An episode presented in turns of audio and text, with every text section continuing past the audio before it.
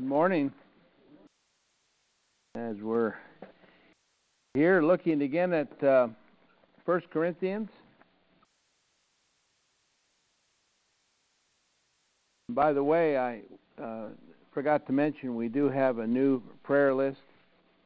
It's on the back table there, unless you've already been given one. Take that with you.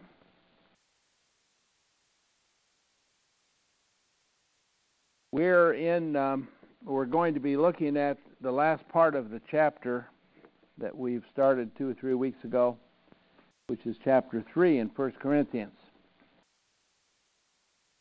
And even though chapter four that's coming up is kind of touching on this subject, we have kind of a uh, uh, conclusion in a way in in the issue here that he's been talking about, uh, kind of summing it up a little bit. And so by the end of this chapter, he sums up the teaching that will hopefully help the Corinthians to see clearly that to be a Christian is to belong to Christ. And that's the, the main idea. Um, it seems like there's a lot of other things that gets in the way or in the middle of that. We see it today too and they were struggling with it then. And he was trying to sort that out to get their priorities straight. Uh, because, you know, I think the Bible says somewhere that Jesus is the preeminent one. He takes first place in the life of those that are His. And that's the position that uh, God has called him to, and certainly it is the idea that we should not forget. So, not that any man or group of men would be named before Christ, but Christ only. For he is their their Lord, which means what? Master or owner. Uh, there's other definitions too that have been added through the years. But master and owner, why is he an owner? Because he's purchased the church with his blood. That's the concept of the ownership. Um, and he's their Christ, their Savior, their Redeemer, which the Redeemer portion had a lot more understanding amongst the Jews than it did the Gentiles at that time. But he is the head of all things for the church, that is the assembly called in his name by the will of Jesus Father in heaven. Those facts are found in Acts 2:36 and Colossians 1:18 and 19 are listed out there uh, very clearly. So if Jesus Christ is truly your head, then you are free indeed, as the scripture says. There's a real freedom in having the head your, the headship of you being Christ, apart apart from any situation that you may have in this physical world. Because if you're alive in Christ, you are alive in spirit. And the thing that Paul is trying to get through with this is this is true wisdom. This is the wisdom that he wants the folks to have in the church in Corinth and everywhere else. I think we can say the same thing for ourselves. This is what we want. So, we're going to be talking about wisdom just as this uh, the last half of this chapter opens in verse 18. Wisdom of the world. You know, Paul's always trying to compare the two, isn't he? God's wisdom demands wisdom. But unless we understand the, the difference, we're not going to be able to separate them and we could be led astray by the wisdom of men, as we know very well. So, what does he say in verse 18 through 20 deals with this? 18 through 20 in chapter 3. He starts out with this Let no one deceive himself. If anyone doth seem to be wise among you in this age, let him become a fool that he may become wise. For the wisdom of this world is foolishness with God. For it hath been written, Who is taking the wise in their craftiness? That's an Old Testament passage. And again, the Lord doth know the reasoning of the wise, that they are in vain. Now that Old Testament passage is in Proverbs 9, 9 10. We need to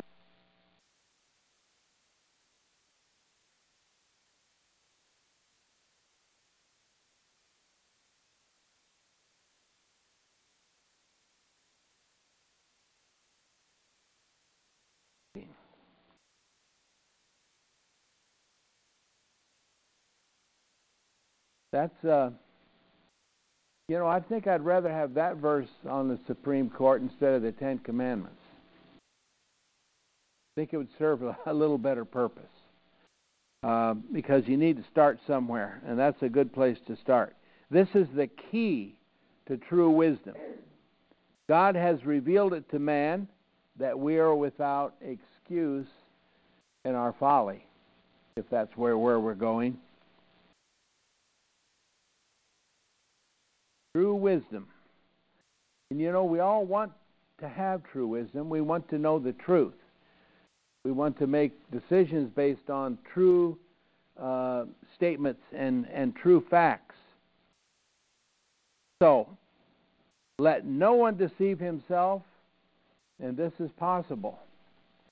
Uh, throughout the scripture, there's uh, even situations where someone has been led astray by a false teacher and it's still the the issue was still their failing apart from the false teacher. They're failing. They had known the truth and they changed their mind. Now, whose fault's that? Not God's fault. And I guess we could, I, I would say it's not even the false teacher's fault because there's always going to be false teachers. It's because the true understanding, the wisdom that was needed there was not present with that person. That's what we want to avoid if we can. Also, the world of men praise the idea of high learning or wisdom, knowledge, but hold as foolishness the things of God, and it's been that way from time immemorial. Thus, the understanding of God's ways makes one wise in the sight of God. And this is a choice we make.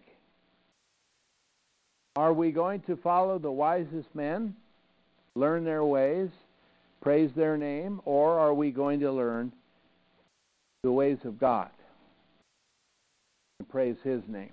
That's a decision that we each have to make. And uh, the choice seems obvious but it's not always accomplished that way, is it? Then also the wisdom of this world is foolishness with God.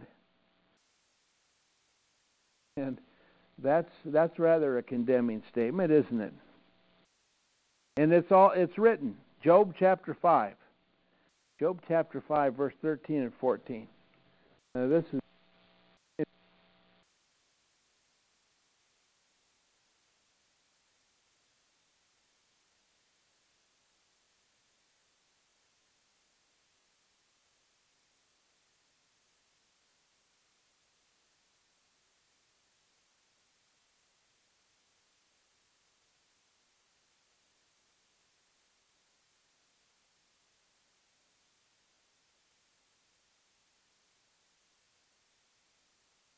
Um, there's all this circumstance has always been around.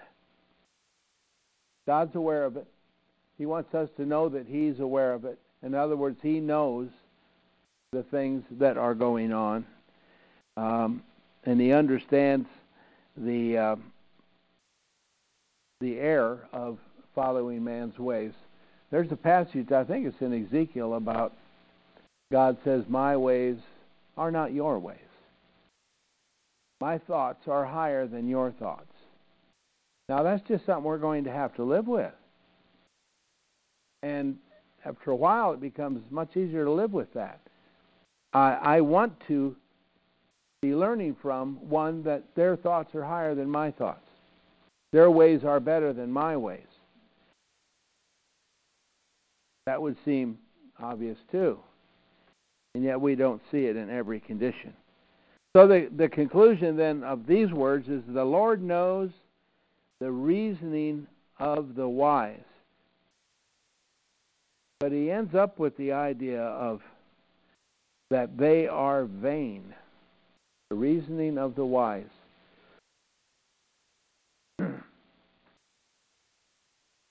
I guess uh, we rely much and many times on other people's wisdom and knowledge in certain avenues um, of many different things, uh, maybe health or finances or um, any sort of education.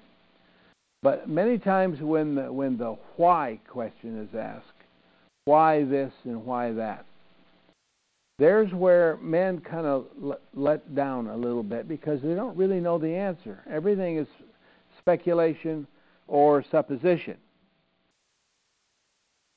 So when it is totally the, the reasoning of men that are leading people around, then the idea that they are vain or without merit, which is what that really means, um, becomes very obvious.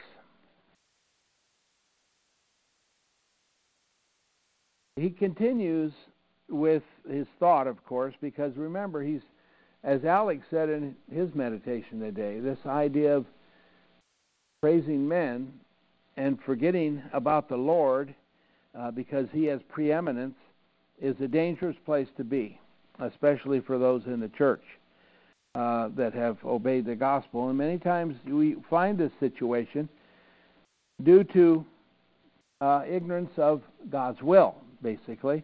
Do not glory in men, is the idea here in verse 21 and 22.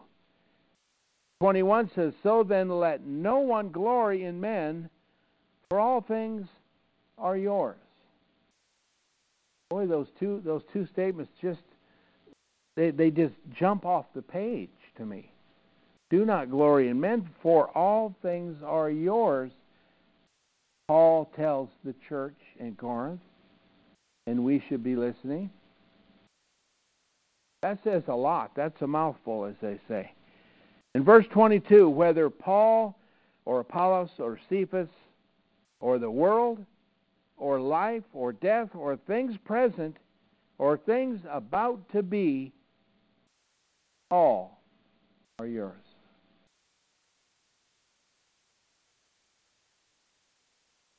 That is powerful. For worldly wisdom many times is in conflict with God's will and purpose. We just have to know that. Um, and when we notice, of course, if we know God's will, we're going to catch it when worldly wisdom comes into conflict with it. If we do not know God's ways, then these things will go on in our life without us really knowing. That's why the Word, the Word of God, should be in the minds and hearts of all people. Because otherwise, how do we know what pleases God? How do we know the remedy for our circumstance? For all things are yours, it says.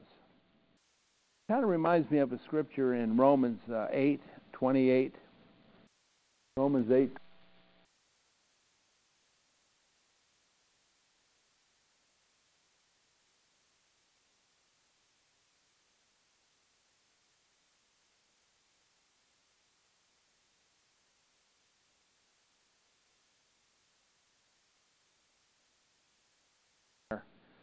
as to good.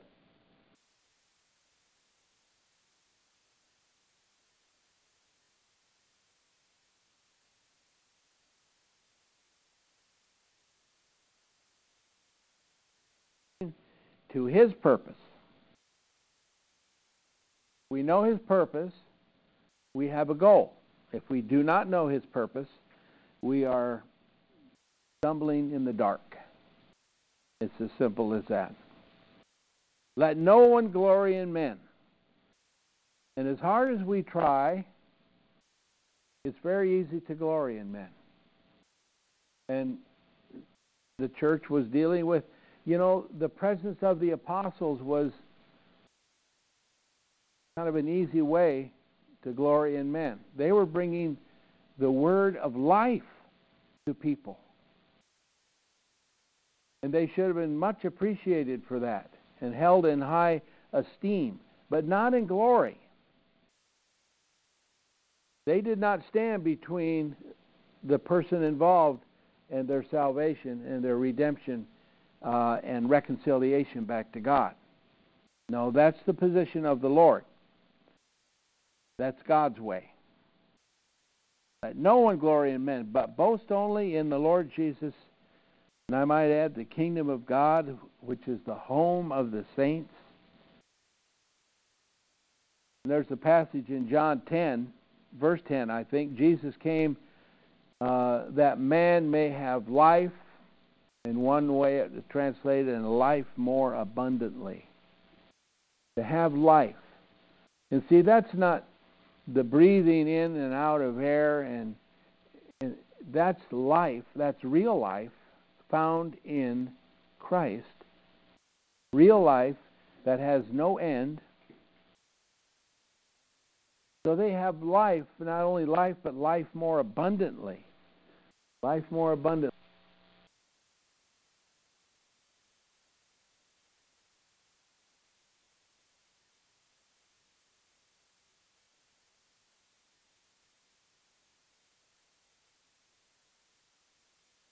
I believe young. Okay. All right. I believe that. I believe that. Uh, because the Lord said it and He knows. I came. Jesus came to destroy the work of Satan in the world of men. And that's just what He did. More about that later, not today. So today, note this, or think about this, ponder. What religious body of men can grant the promises of the kingdom of God? The Lord's assembly in this world. None. And I've looked at them. I've read about them uh, I was leery eyed. None. And it's almost like, in some cases, they're not even trying to. Because there's another purpose or another goal or another situation they're dealing with. For in Christ, even physical death is not a hindrance to life the life that Jesus is talking about here. Death is not a hindrance. Read John, Gospel of John, chapter 11, about Lazarus and what Jesus said to his sisters. Death is not a, a hindrance to real life, life in Christ.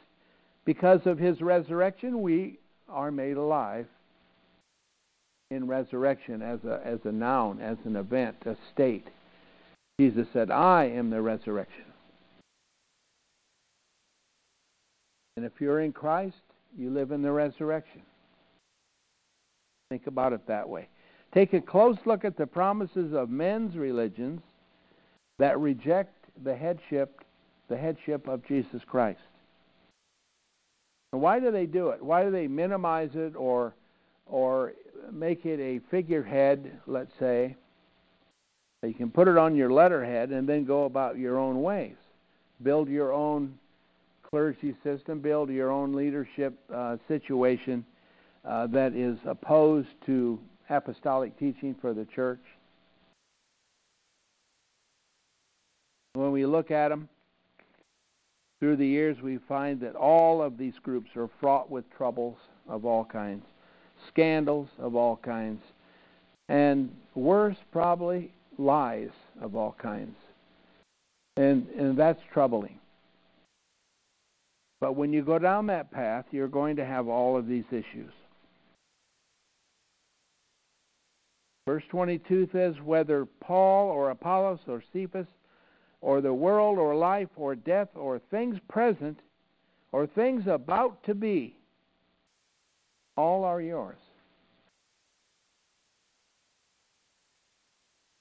And I, I think we need to really understand that. The last verse deals with uh, an issue that is little talked about or understood in the church or um, even dealt with, I think. But the idea of headship headship is the prerogative of God. God is the one that has set these things for people. And what's it say in verse 23? What's the apostle say after all of this? He says, And you are Christ, and Christ is God's. Why do you think he said that? You know, I'm intrigued by by this subject because um, when we read uh, 1 Corinthians chapter 11, just the third verse, um, we we find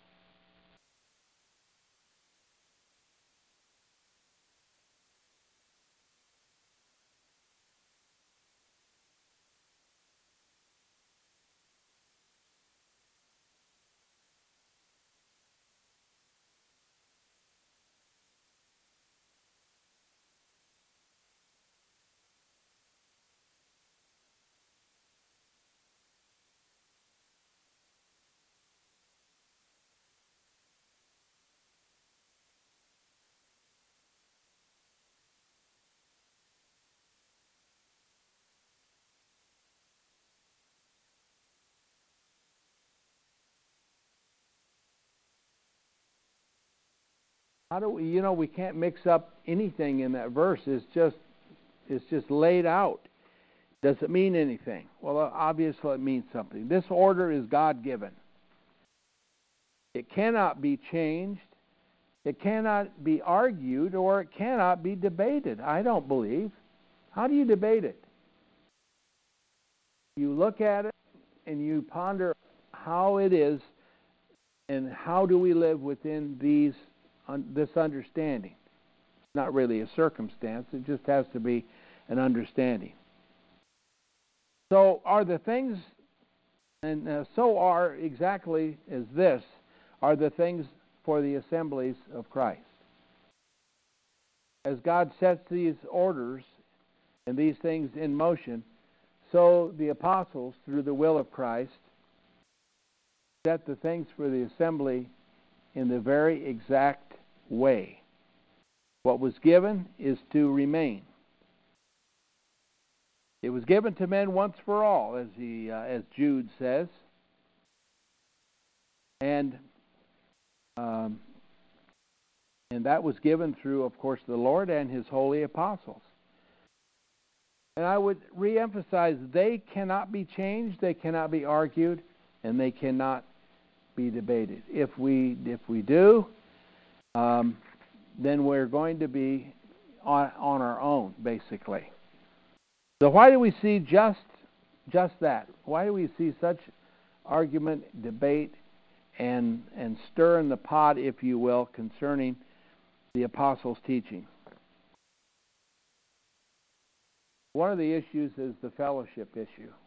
This is one that I've known since I was a boy. It was talked about a lot where somebody was disfellowshipped for, I don't know, uh, eating a sandwich in the church basement because that's not where you eat or something like that, uh, or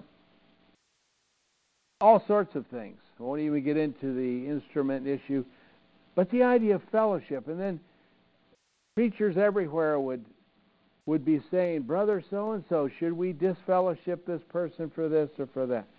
And who are you talking about? You're always talking about the same people. Other Christians from your congregation or another congregation, people that you know or you should know that have obeyed the gospel, they're Christians, they have the promise of Christ in their life, and yet, because of one issue or another, the idea of disfellowship comes around. Um, you know, in 1 Corinthians, we're going to find an issue of disfellowship for a reason, a reason that's important. And then I believe in 2 Corinthians, we find that the person was restored to the congregation because they repented of those things and, and made amends, if you will. God's Word and the things that call us to be Christians and then we obey. That is the terms of fellowship. We don't set the terms of fellowship. You know, we could say, you know, this person's always late to church. I think we'll just put them out. Because what? We're offended? Do we know the circumstances? No, we never know the circumstances. We never do. We don't know why. But you know, these are the thoughts that come into people's minds. And to me, that is changing, arguing, or debating the things that are rock solid. And fellowship, uh, unless it falls under a certain category, and there are times when something needs to be done for some reason. Uh, but typically, this is not an issue, and it's dealt with one issue at a time, one one position at a time, and these things are resolved, hopefully, without any sort of disfellowship, as we call it.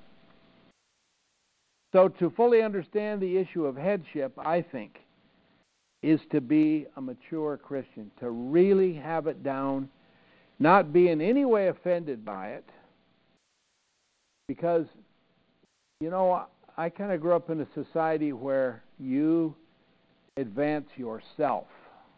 And uh, you know, the whole thing, everything around you is that no one has a thumb on you. You are an island unto yourself and all of these things, and you go forward that way. but is it true of a Christian? Do we have a head? Do we have authority in our life? Of course we do. God has said so, and he and He's caused it to be written down so we can remember it day by day if we need to. I think it's our goal to fully understand this this idea, along with all so many other things. The apostle here, in chapter three and chapter four and all through the chapters, has given, trying to give the brethren everything they need to be successful, not only in daily living but in the sight of God, which is the most important. In God's sight, what it is to be truly in good fellowship with God and His Son Jesus Christ. That's the goal of a Christian person. That was the goal of the apostles to show forth this is your, this is what you should be uh, dealing with on a daily on a daily basis. Can you say amen to that? Amen. And I can't add to anything that's been said there in the scriptures. All right. Come to our time of uh, decision, consideration.